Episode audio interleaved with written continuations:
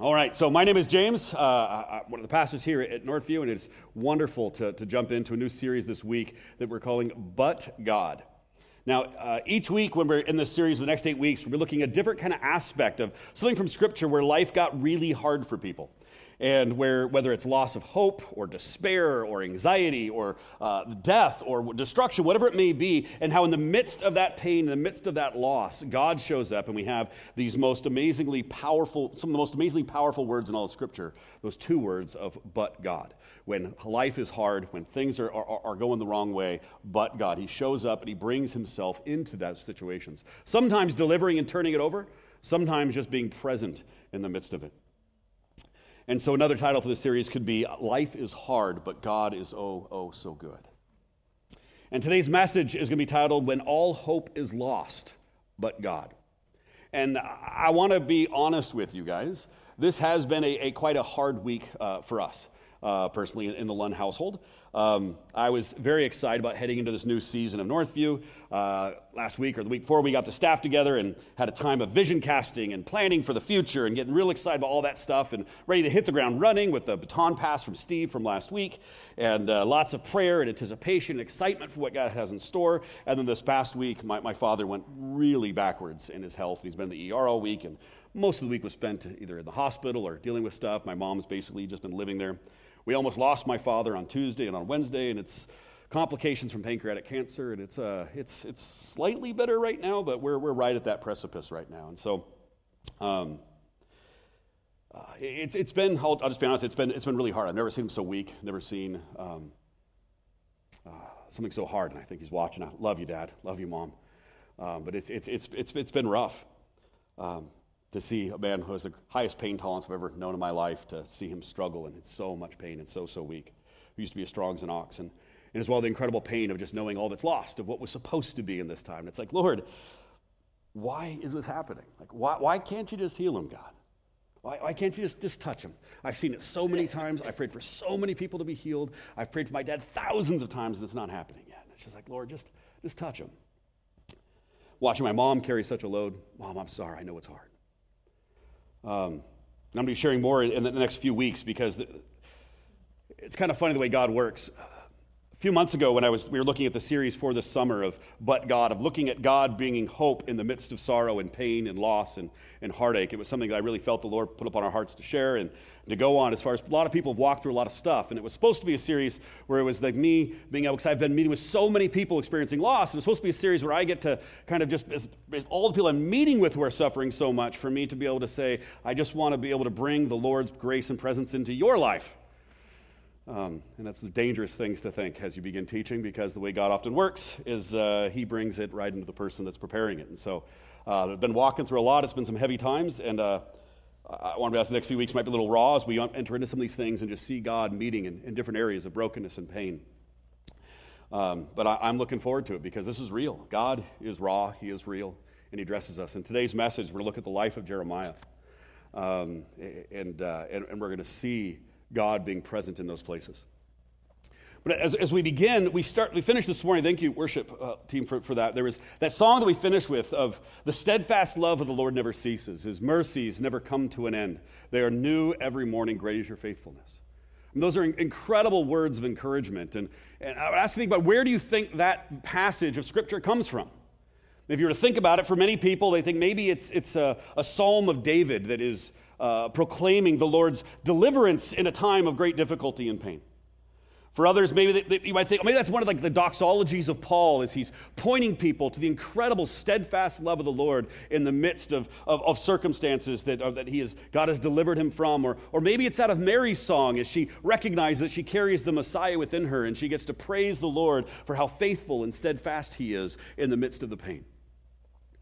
But the truth is, it's, it's in none of those places. In fact, what are some of the most beautiful words of Scripture aren't found in a passage of praise uh, uh, that's traditionally seen that way, but found in the book of Lamentations in chapter 3, right at the very center of the book. And I want us to look at that now. Chapter 3, verse 21. It starts this way But this I call to mind, and therefore I have hope. The steadfast love of the Lord never ceases, His mercies never come to an end. They are new every morning. Great is your faithfulness, O God. The Lord is my portion, says my soul. Therefore, I will hope in him. The Lord is good to those who wait for him, to the soul who seeks him. You know, it, has been said that the three most important rules of Bible study is context, context, and context. I think we have chapter, the, chapter 3 thrown out there. We'll get to that in a second. But I want to look at the beginning of chapter 3 to see the context of this passage, this, this most famous passage of verse. And I want to look just before that. Here's that section just before, starting in chapter 3, verse 1, and look at the context of these incredible verses of hopefulness and praise and trusting in God. So, chapter 3, verse 1, it starts I am the man who has seen affliction by the rod of the Lord's wrath. Those are some intense words. It keeps going. Verse 2 He has driven, this is Jeremiah saying this, He has driven me away and made me walk in darkness rather than light. He's speaking of God here. Indeed, he has turned his hand against me again and again. All day long, he has made, he being God, Jeremiah says, has made my skin and my flesh grow old, and he has broken my bones. Verse 5 He has besieged me and surrounded me with bitterness and hardship. He has made me dwell in darkness like those long dead. Seven, he has walled me in so I cannot escape. He has weighed me down with chains. Even when I call out or cry for help, he, being God, shuts out my prayer. This is the prophet Jeremiah praying this. Nine, he has barred my way with blocks of stone. He has made my path crooked. Like a bear lying in wait, like a lion in hiding, he dragged me from the path and mangled me and left me without help. Again, the prophet Jeremiah saying this of God his Father. He drew his bow and made me the target of his arrows. He pierced my heart with arrows from his quiver. I became the laughing stock of all my people. They mock me in song all day long. He has filled me with bitter herbs and given me gall to drink. He has broken my teeth with gravel. He has trampled me in the dust. I have been deprived of peace. I have forgotten what happiness is. So I say, my endurance has perished. So has my hope from the Lord. I remember my afflictions and my wandering, the bitterness and the gall. I will remember them, and my soul is downcast within me. Wow. That is intense. So, what on earth is happening to someone, especially a prophet, a guy whose job is to hear from God, who's closer than, than anyone else alive at that time? How is it possible that Jeremiah reached this depth of despair? Well, he's sitting in the ruined remains of the city of Jerusalem. And so, just a little bit of background on what's going on here. Jeremiah was a priest who was called at a very early age as a teenager to work in the temple as a priest of the Lord.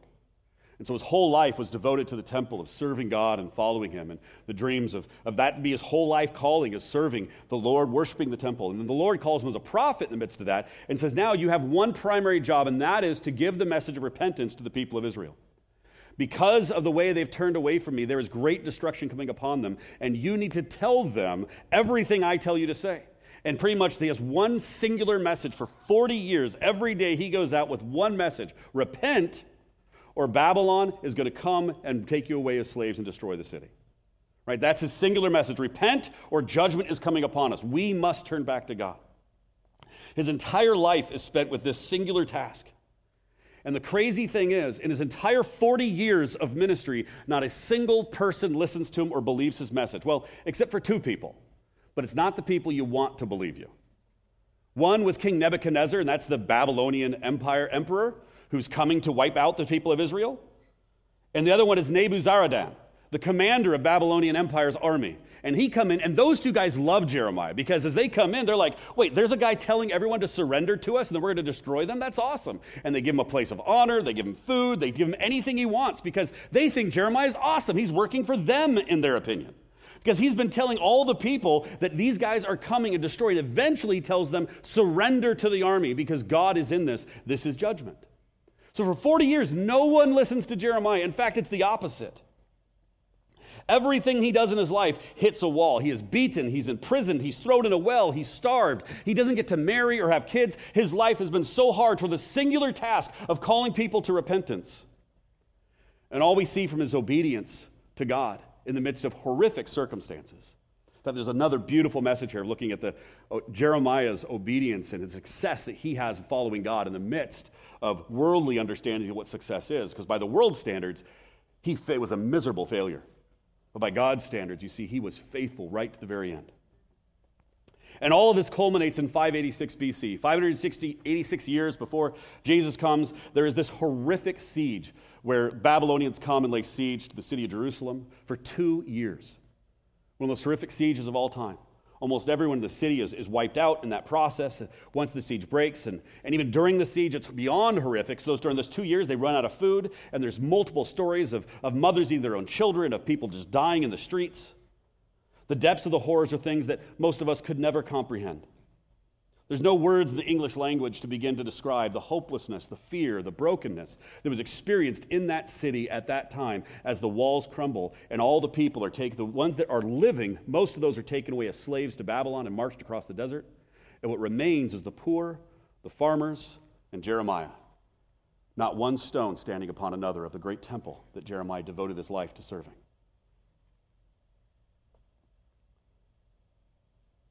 So nothing remains. Everything that Jeremiah lived for is gone at this point. Literally everything his family, friends, community, temple, job, it's all gone. All hope is gone. In fact, let's pick it up in chapter 2, verse 1. He says this of Lamentations. Feel the pain as he's doing this. I don't want to just take us into a deep place, but this is scripture. This is right from God's words. Verse 11 of chapter, sorry, chapter 2, verse 11. Let's start there. My eyes fail from weeping, Jeremiah says. I am in torment within. My heart is poured out on the ground because my people are destroyed. Because children and infants faint in the streets of the city. And he's describing what it was like during the siege. He says, They say to their mothers, Where is the bread and the wine? Mama, give us something to eat or to drink. They're begging for food, but there is no food to give as they faint like the wounded in the streets of the city, he says. As, as the children's lives ebb away in their mother's arms. Verse 20, let's jump there. Speaking to God, he says, Whom have you ever treated like this, God? Again, the prophet Jeremiah. Should women eat their offspring? The children that they have cared for? Should priest and prophet be killed in the sanctuary of the Lord? Remember, he's a priest. He's like, the priest should not be killed right in the temple. And so many were slaughtered right in the middle of the temple. Their bodies are everywhere.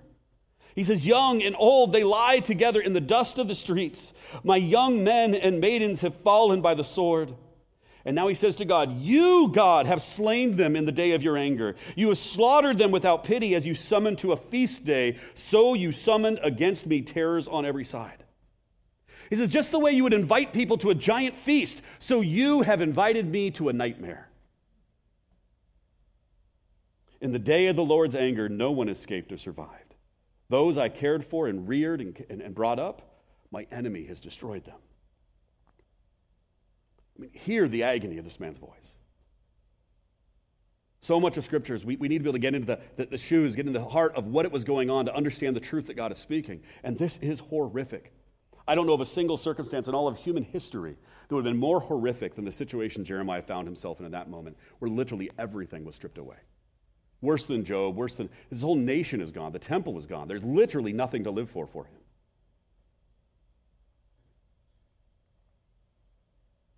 And then he gets to chapter 3, verse 1, and he begins by saying, I am the one who has seen the afflictions that come from the rod of the Lord's anger. Just saying. It's over. Sitting in the, in the rubble of this beloved city with death and destruction everywhere. He literally says, All hope is gone. At the top of his lungs, he could scream out, I told you so. For 40 years, I told you this would happen, and, it, and here it is. But there's no glee in that. There's no, there's no joy in him being able to say, This is what I was saying would happen. He is just devastated beyond devastation looking at the, the dead mothers and the children and everything else, and the entire nation wiped out. It's just these horrific images he's recalling as he's crying out to God in this book of Lamentation, crying out for answers. Why, God? How could you do this? How could you let this happen? Other times, he straight up accuses God of being deceitful. He says, he calls and tells God, You have made me like a pincushion for your arrows. I've become the target, and you're just using me for target practice. You're intentionally causing me pain, is what it feels like, God. How could you allow such agony and suffering into my life.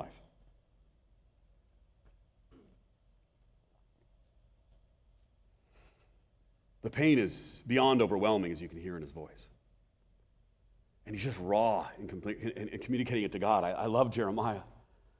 He's often known as the weeping prophet because so often in the book he's just in tears because his life, to be honest, it sucked. it was a life of obedience to a God, but his life, it didn't go the way he wanted. He didn't get the, the extra car, he didn't get the two and a half kids, he didn't get the dog and the white picket fence.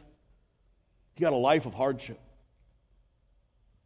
And he's just open as he can be with God in his pain. In fact, if you turn to Jeremiah chapter 20, we'll put it here on the slides, but it's just this incredible passage in verse 14 where Jeremiah again is another, this is earlier, where he's in another situation where the whole world is just against him. And he says this to God. Just imagine yourself in his position. He says, I curse the day I was born. Not just that, may the day of my birth not be blessed. And here he goes on I curse the messenger who told my father, Good news, you have a son. I curse that guy. Right? That day is so terrible. Whoever was happy on that day, I curse those guys. Let that dude, who was just the happy guy who went and told my dad the great news, let that dude be destroyed like the cities of old that the Lord will overthrow without mercy. Destroy that dude because his joy makes me angry. Because that's how angry I am. I wish I wasn't born to that degree. Terrify that poor dude all day long with battle shouts, making you think that there's war all around him, that he will never be at peace. I want him to never experience a day of peace in his life, God. Destroy him and terrorize him every day of his life, for he did not kill me at my birth. That's what he should have done, because that's how hard my life is, Jeremiah says. Oh, that I had died in my mother's womb, that her body had been my grave. Why was I ever born, he says. My entire life has been filled with trouble and sorrow and shame. Do you realize that was in the Bible? Wait a second. This is a prophet of God, chosen by God to lead the people. Don't just curse my birthday, curse that poor dude who was happy that a child was born. I mean, that degree of raw pain and honesty. You see, Jeremiah is just pouring out his heart honestly as he can with God. And this is in the Bible, this is scripture. And there's something just beautiful about here. It's just kind of a side note of where we're going. Wouldn't it be great if it was normal and accepted for Christians today to actually be honest with God about how they feel and honest with one another? If we take a page out of Jeremiah's life where we can learn to be honest about our doubts and our questions and our failures and our pain. And I, I've definitely been frustrated with what's going on with my dad recently. I've said a, f- a few things to the Lord of I don't appreciate the way he's handling the situation.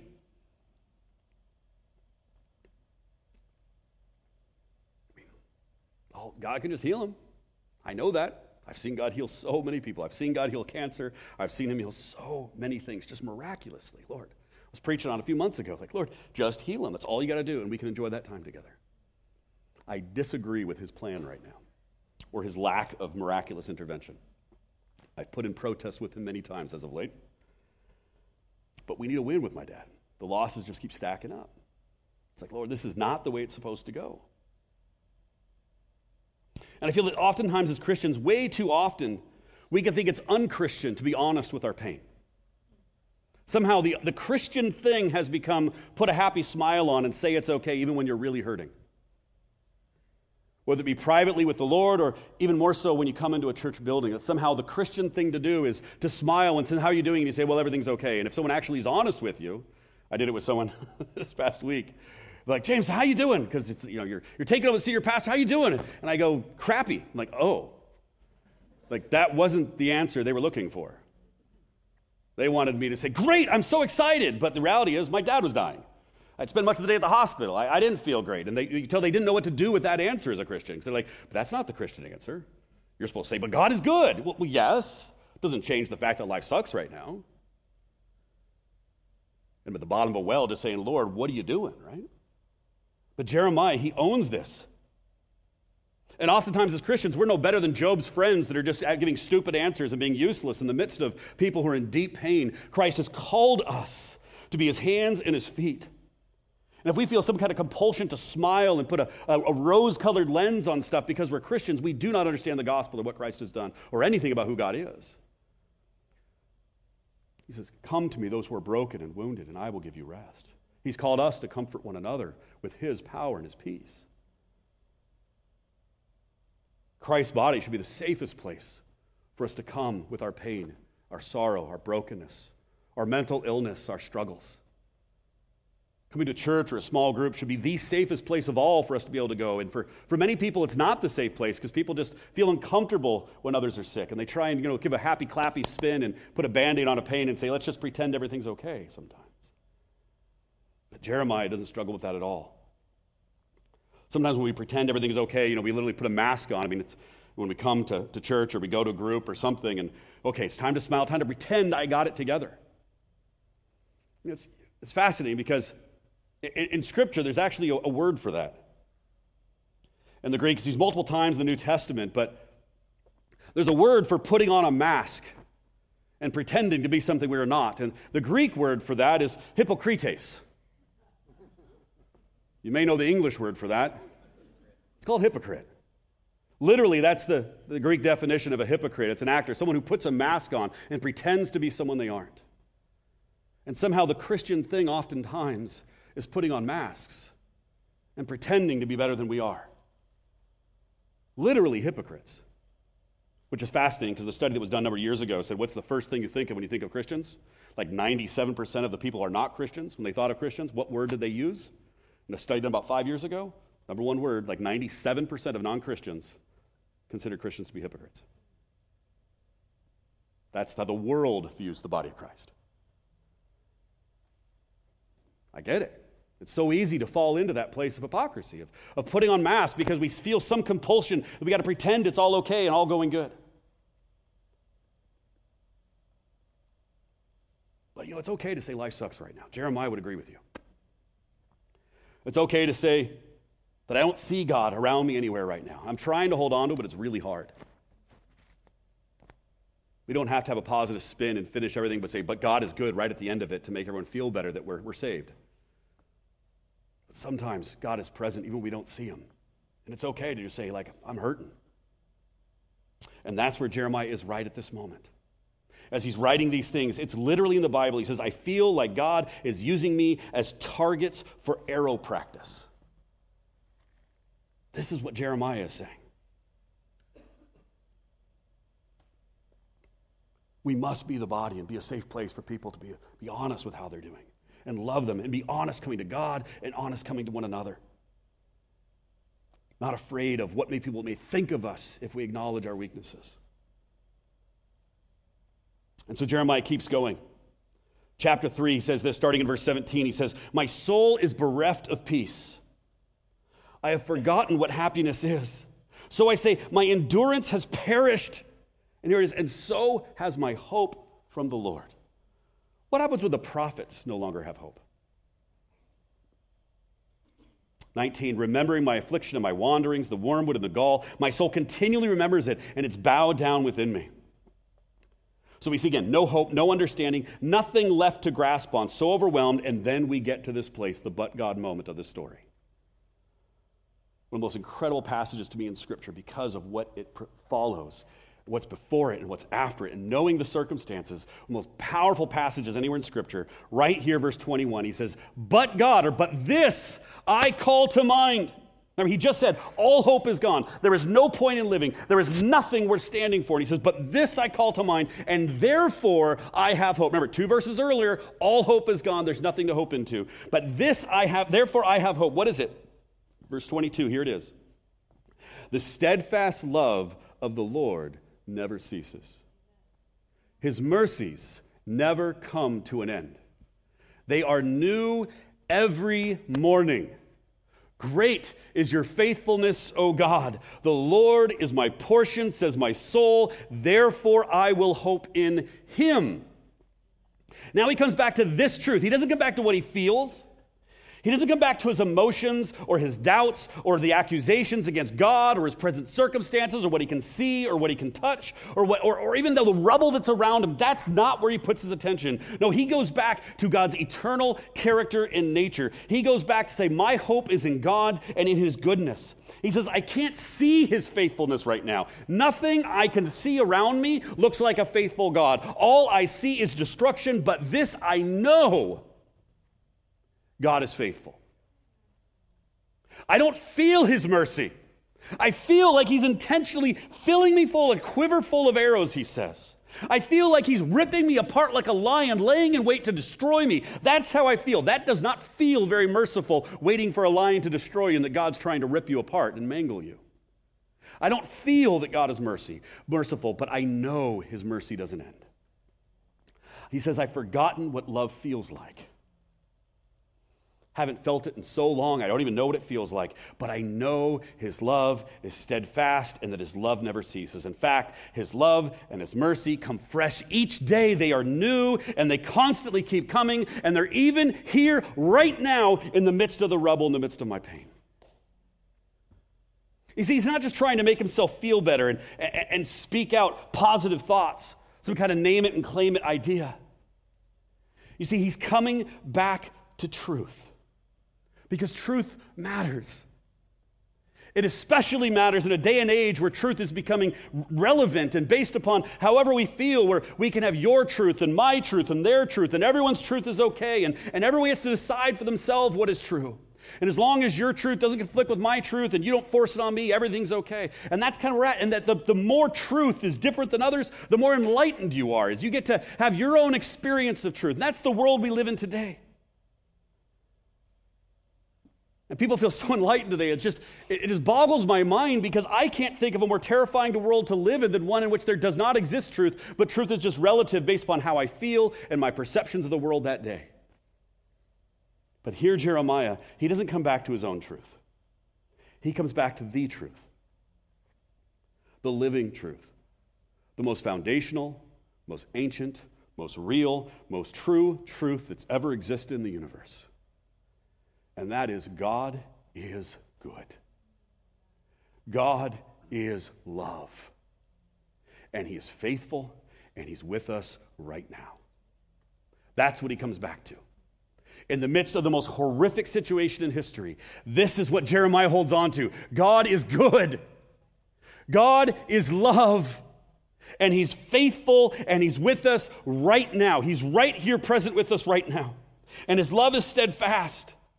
And Jeremiah cries out from the deepest pit of darkness and he proclaims, Great is your faithfulness, O God. Again, there is no signs of his faithfulness around him. Your love is steadfast even right now with carnage all around and bodies strewn across the place, blood everywhere. He says, Your love never changes, your mercy is here. Again, I can't feel it, I can't see it, I can't taste it, I can't touch it. People are trying to destroy me and attack me. I feel like I've been abandoned. I feel like the enemy has won and I'm a complete failure. And from where I can see, from my perspective, there is no hope found anywhere. But yet I hold on to this truth that you are here, you are good, you are loving, and you are faithful. And that is truth. So I will not allow my present circumstances, as horrific and hopeless as they are, I will not allow them to dictate who you are.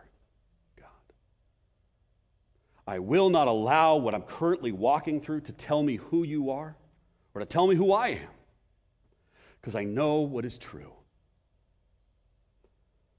I will not trust in my own understanding or interpretation of my circumstances and the situations and the pain and the loss, whatever it may be. I will trust what I know to be true and what I know to be real more real than the dead bodies around me, more real than the horrors I've witnessed with my own eyes, more real than the endless tears that I have cried, that you are good, that you are faithful, that your love is steadfast, and that your mercy does not end. That is what is real. So he says, So I put my trust in you, not my circumstances, not my poor interpretations, not my feelings of abandonment, but I put it in you. And this is what Jeremiah calls to mind the faithfulness of God in the midst of all of this. And it's the faithfulness that he's learned since he was a child as he grew up as an Israelite and he grew up in the priesthood. And he grew up the stories of God and he's walked with him year after year after year. It's not just a verse that says you are faithful and he quotes that. No, he has the entire history of his life of, of over 50 years of walking with God and seeing him move and all the testimonies of the prophets before and the law and everything else. And all of that together screams to him the truth. Through the highs and through the lows that God has been faithful, that he loves Jeremiah and the rest of his children with a love that is far beyond his own comprehension. And as Jeremiah is at the bottom of this pit,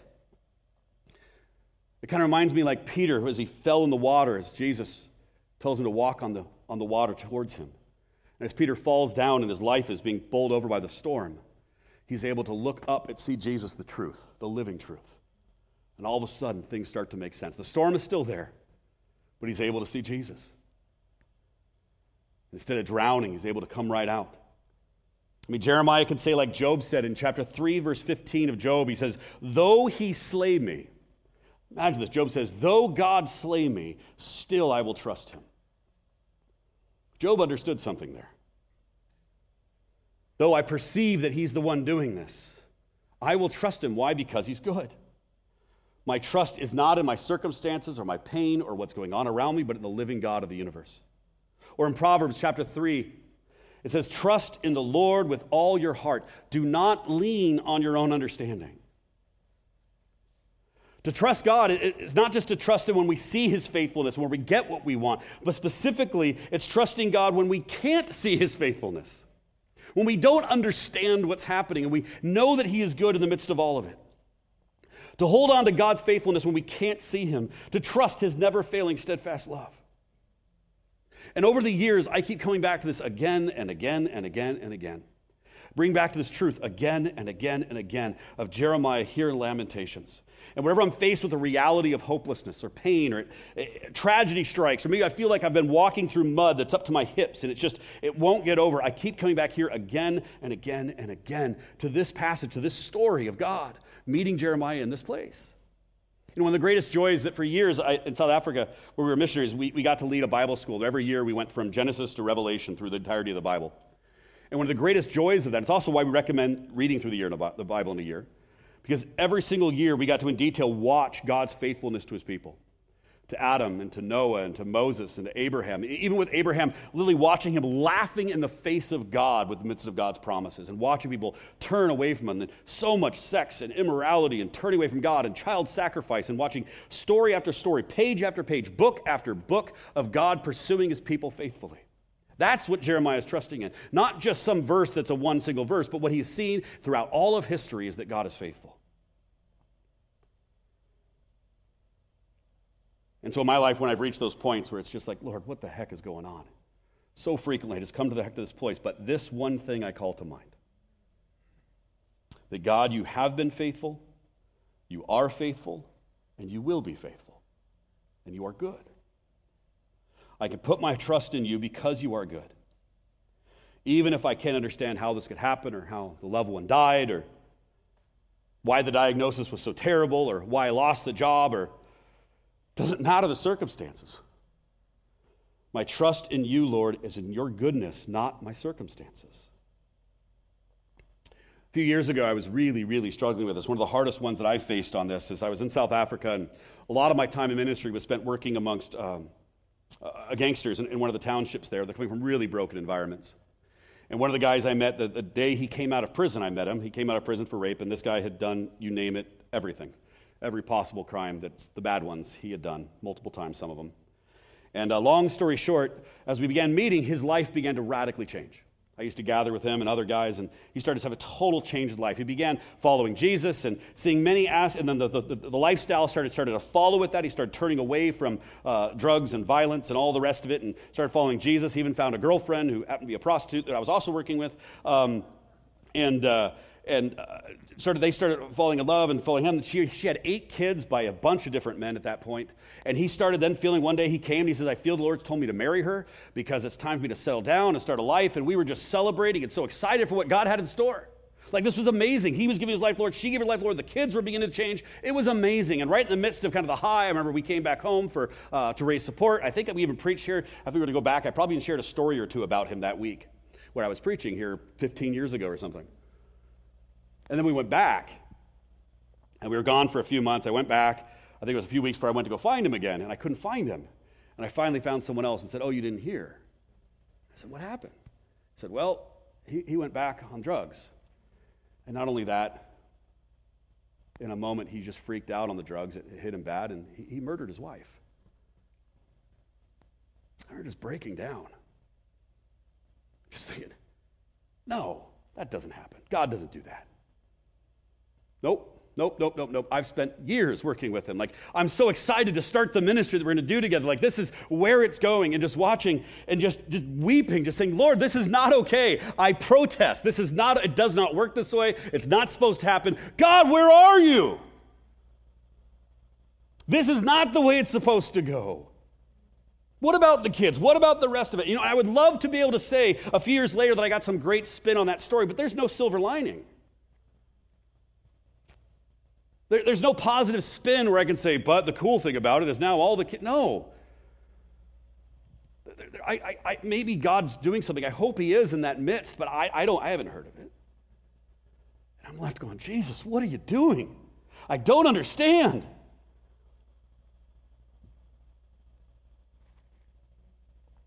God, how could you allow this? Because sometimes life is really hard. And sometimes there's some of you in that place right now, and you're just like, Lord, where are you? Because it's really hard to see Him sometimes in the midst of pain.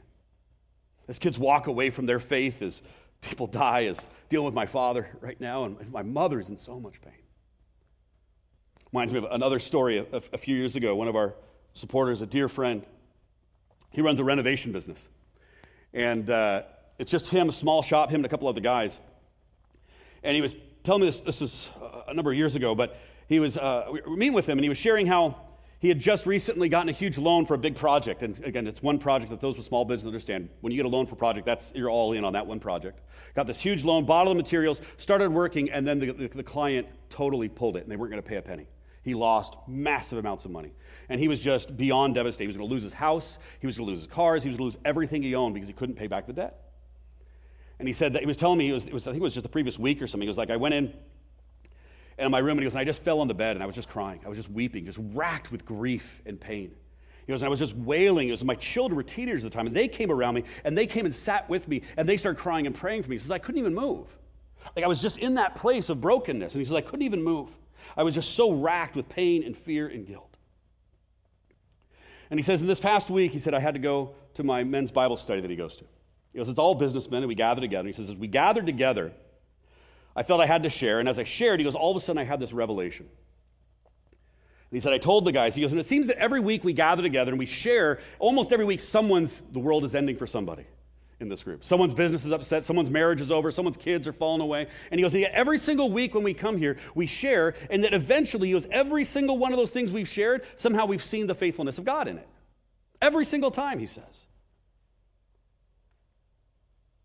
And he goes, and so I feel that God has challenged me right now, in the midst of this right now, rather than sit here and say, Woe is me, and look how hard my life is. He says, I feel like I'm called right now to say, God, I know you are faithful, and I know you are good, and I'm going to trust you right now with this situation. He goes, Because I know a few weeks, maybe it's a few months, maybe it's a few years, I'll be sitting here with you and I'll be telling you the testimony of how God has gotten me through this one. Right? Just amazing faith in that moment. When he told me that story, what's it more amazing is I immediately said, dude, stop supporting us. He was our single largest financial supporter, even larger than most of the churches. He was giving so sacrificially. And he says, James, I will never stop that. Like, what are you talking about? In fact, I feel the Lord's telling me to increase how much we give in the midst of this situation. I have to be able to hold on. Because God is faithful, even when we can't see it, even we don't know how it's going to turn out. God is faithful. And I'm blown away by those words of Jeremiah. But this I call to mind, and therefore I have hope. The steadfast love of the Lord never ceases. His mercies never come to an end. They are new every morning. Great is your faithfulness, O God. So, what about us this morning, right now? Hopefully, none of us are experiencing the horrors that Jeremiah experienced to that level. But I am certain that many of us are currently facing all kinds of storms in our lives right now of various kinds. Again, maybe it's the unexpected loss of a loved one. Maybe you relate to what I'm walking through right now. Maybe it's a financial tragedy that's happening in your life. Maybe it's, it's children that are, are walking away from the Lord and you've been praying for so long and you're running out of hope. Maybe it's a deep fear or the loss of retirement, of wondering of what you're going to do or what's going to happen or your own security in that place. Or, or maybe you're just feeling alone and isolated in a crowd of people. Maybe you recently graduated and you're struggling with what to do, whatever it is. We can hold on to this hope no matter what. God is good. He's right here and He's faithful, even when we don't understand. Maybe there's someone here who doesn't yet know Jesus, and you've been struggling with grief, anxiety, depression, or some level of hopelessness.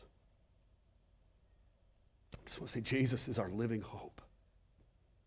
There is no place that hope could be found outside of Him that lasts and is eternal. I'll encourage you, if you're in that place of not knowing Him, give your life to the Lord. Turn over and experience the life and hope that only He provides. And so this morning, uh, I'm going to ask Esther and the team to come back up. We're going to go into time in worship, but as we do that, I recognize this is a heavy message. It's not necessarily lighthearted, let's enter the summer with fun. Uh, blame God for that. Um, I joked with my dad, like, you could have found better timing. Um,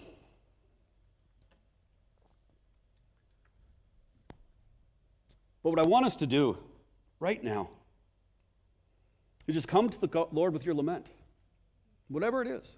Just be honest with Him, He can take it.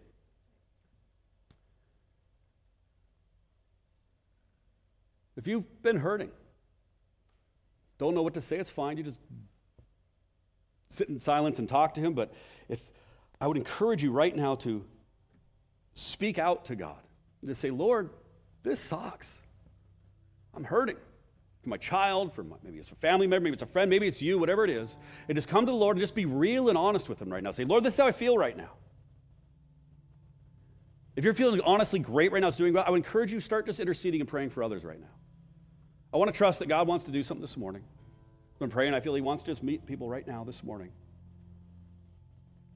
As I said before, sometimes we can feel it can be the unchristian thing to do is to be honest and real with where we're at. We don't want to show too much emotion because people will then maybe come pray for us or something, and that could be the worst possible thing that could happen. But let's get honest with God. Let's listen to the Holy Spirit and let's just be honest with Him. Again, if you're doing great, amen. Doesn't mean you feel bad that you're doing well, but just start interceding if that's you. Start praying for the people around you and asking for God to move. I just want the Holy Spirit now just to come and give us freedom to be honest with Him with where we're at. Doesn't mean you have to run forward or fall on your face and cry, though maybe that's what you do. This is between you and the Lord. If you want to come forward for prayer, more than welcome. The people that are, are ready for that. Let's just open our hearts to God and just be honest with Him for a minute. Your own lamentation. Whatever it is. Holy Spirit, come and speak to us right now. Open up our hearts to be honest with you. Jesus, wherever we're tempted to just put on a, an armor to pretend that we're okay, where our tendency is towards being a hypocrite. Jesus, just break through right now. Let us just be honest with you right here, right now. Holy Spirit, speak to our hearts.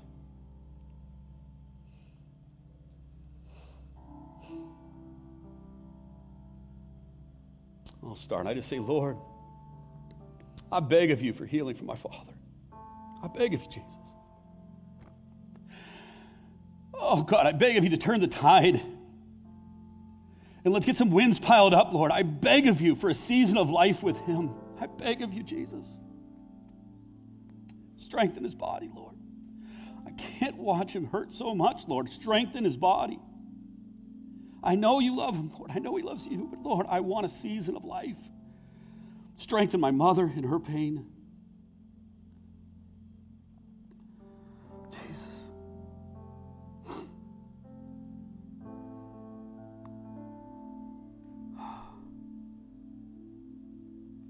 Oh, Father. Right now, just take a few minutes and just pray to the Lord.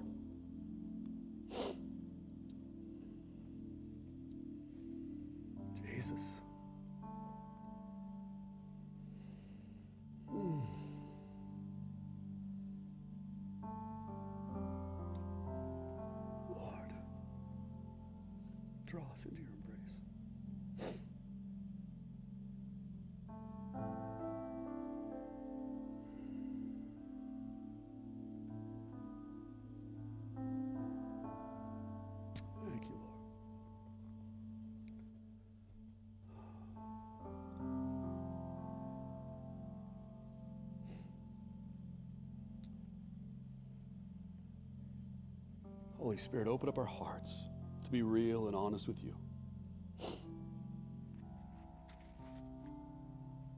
Break through the armor, Jesus.